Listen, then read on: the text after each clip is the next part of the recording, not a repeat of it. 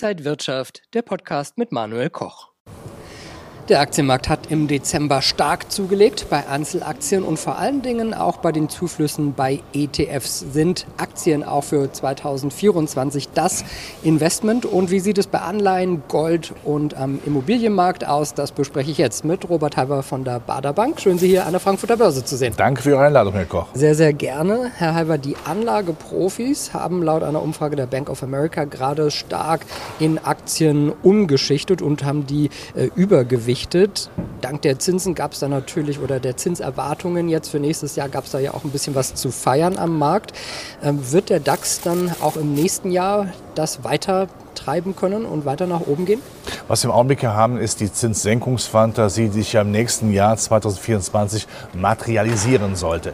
Wenn natürlich so viele Experten, große Fondshäuser oder Vermögenssammelstellen sagen, ja, wir gehen in Aktien, ist natürlich dann irgendwann auch kein Cash mehr da, um weiter Aktien zu kaufen. So dass ich denke, ich bin zwar fürs nächste Jahr optimistisch, aber ich denke, die ersten drei Monate könnten etwas wackeln. Da warten wir auf die Bescherung, nämlich dass sich die Zinssenkungen auch materialisieren und dass endlich die Konjunktur etwas besser wird. Weniger in Deutschland, aber zumindest in China und Amerika, was dann die Weltkonjunktur und damit auch unsere zyklischen konjunkturabhängigen Aktien nach vorne bringt. Wo gibt es denn nächstes Jahr eine Bescherung? Also welche Sektoren könnten interessant sein? Ich bin nach wie vor äh, bullig für den Hightech-Sektor, aber für die zweite Reihe. Also nicht für die wunderbaren sieben Großen, die da oben sind, sondern die zweite Reihe. Ich sag mal die Microsoft, die Alphabets, wie alle heißen mögen, äh, der Zukunft. Ja, die werden natürlich interessant sein, auch weil sie Übernahmefantasie haben. Und die Zinssenkungsfantasie hilft ihnen natürlich, weil die hohen Bewertungen ja dann etwas abdiskontiert werden. Und das Geschäftsmodell, das sage ich immer wieder auch bei Ihnen, ist intakt. Machen wir uns bitte nichts vor. Auf der anderen Seite des Atlantiks die zyklischen Werte nach wie vor auch in Deutschland, in Europa die zweite Reihe, weil die Konjunktur so ab Mitte des Jahres weltweit sich stabilisiert. Ich sage immer wieder kein Wirtschaftswunderjahr, definitiv nicht, aber äh, die Erwartungshaltung fürs nächste Jahr ist ja so klein. Und wenn die dann frohlockend übertroffen wird, dann ist das sicherlich sehr gut für diese zyklischen Werte, die ja auch noch einen Vorteil haben, sie sind günstig bewertet.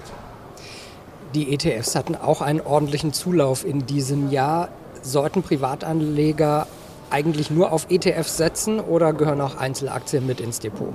Man kann das eine machen, ohne das andere zu lassen. Ich würde das immer klassischerweise zweiteilen. Für die Altersvorsorge kann man auf die ETFs oder die Fonds setzen, ja, permanent, jeden Monat, ob die Sonne scheint, ob es regnet, einzahlen, laufen lassen, laufen lassen, laufen lassen, wie in besten Zeiten unser VW-Käfer. Das andere, die Einzelaktien sind auch interessant. Warum sollte man nicht mehr sagen, ich finde Hightech gut, die zweite Reihe oder die Zykliker. Ich gehe da bewusst mal rein mit größerem Risiko, was auch bedeutet größere Chance. Es muss ja nicht immer nur die Altersvorsorge sein, die wichtig ist. Wollen wir bitte niemals klein schreiben, weil die Rente ja nicht sicher ist. Auch ein Karlauer, aber man muss es noch mal bringen. Äh, aber die Einzelaktien sollte man auch für sich gerne mal ähm, sichten. Es macht ja auch Spaß die Anlageprofis äh, in der Umfrage von der Bank of America setzen auch verstärkt äh, auf Anleihen, sind da recht optimistisch. Wie sieht es bei Ihnen aus? Gehören die auch mit ins Portfolio? Ja, das war auch eine richtige Strategie, aber eins dürfen wir nicht vergessen. Es ist schon kräftig nach oben gegangen. Wir hatten ja in Deutschland zum Beispiel äh, für zehnjährige Renditen über drei Prozent. Jetzt sind wir unter zwei Prozent. Ja, da ist sicherlich noch was dran, so dass man noch was drin, um das weiter möglichst langlaufende Anleihen zu kaufen, äh, um davon zu profitieren. Aber es wird nicht mehr diesen riesen Reibach geben im Vergleich zu einem Zeitpunkt, wenn man das vor drei Monaten zum Beispiel gemacht hätte. Aber man kann es immer noch machen, um sich die relativ hohen Zinsen zu sichern und immer noch einen gewissen Kurshebel für sich zu nutzen.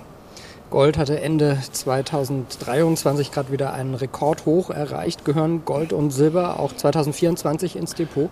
Ich meine ja, als Depotbeimischung, beziehungsweise wenn es ja physisches Gold ist, ja, äh, nicht ins Depot, das passt ja nicht rein, aber dann schließt auch, was weiß, wo ich hin, sonst wo, weil es ist die letzte Sicherheit. Äh, wir haben natürlich nach wie vor eine Welt, die ja nicht unbedingt friedvoll ist. Ich hoffe, dass es im nächsten Jahr etwas besser wird, aber sie ist ja grundsätzlich nicht friedvoll. Wenn die Zinsen aber auch runterkommen, ähm, dann ist natürlich Gold nicht mehr so in der, äh, in der Bredouille nach dem Motto, ich habe ja als Gold, oder Gold hat ja keine, keine permanenten Auszahlungen, was ja Zinsen haben, aber wenn die Zinsen fallen, ist natürlich dann der Anlagefeind für Gold immer kleiner. Also sollte man es definitiv äh, auch ein bisschen mit Gold machen.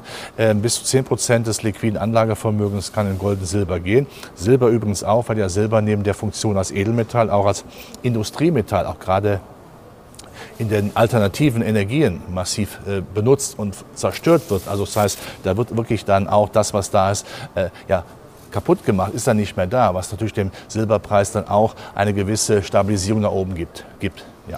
Übrigens, Einbrecher gucken immer gerne zuerst ins Gefrierfach. Da sollte man sein Gold zu Hause nicht lagern. Gut, dann macht man es im Garten. Ja.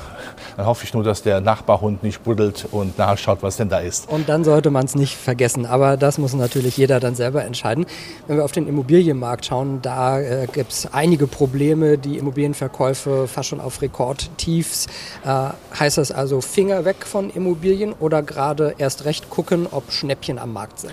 Man muss sich mal fragen, warum wird so wenig verkauft? Weil viele nicht verkaufen wollen.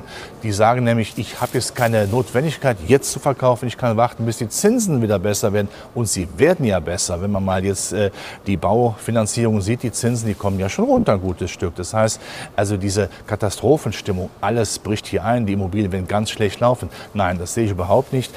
Also das Zinsthema spricht für Immobilien. Wir haben nach wie vor eine massive Wohnungsnot.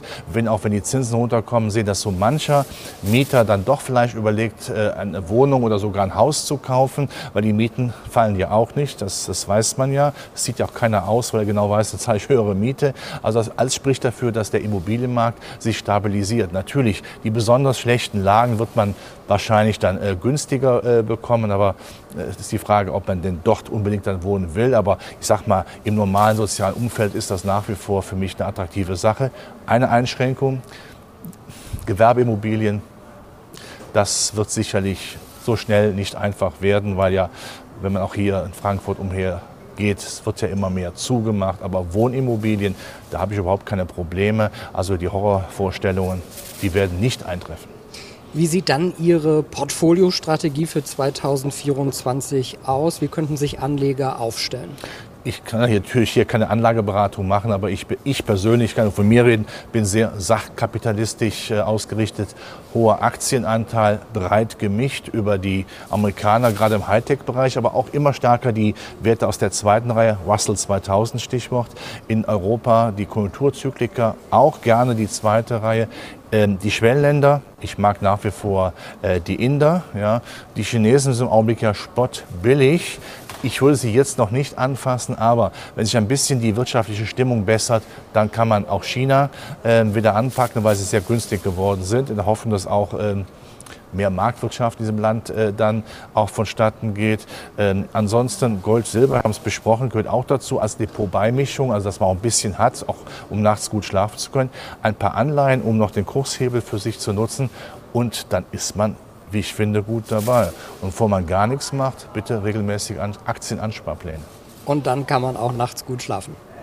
Dankeschön, Robert Halver von der Baderbank. Danke für Bitte das sehr. Jahr wieder und Ihre kompetente Einschätzung. Dankeschön. Und äh, danke, liebe Zuschauer, an Sie für Ihr Interesse. Bleiben Sie gesund und munter, alles Gute und bis bald. Und wenn euch diese Sendung gefallen hat, dann abonniert gerne den Podcast von Inside Wirtschaft und gebt uns ein Like.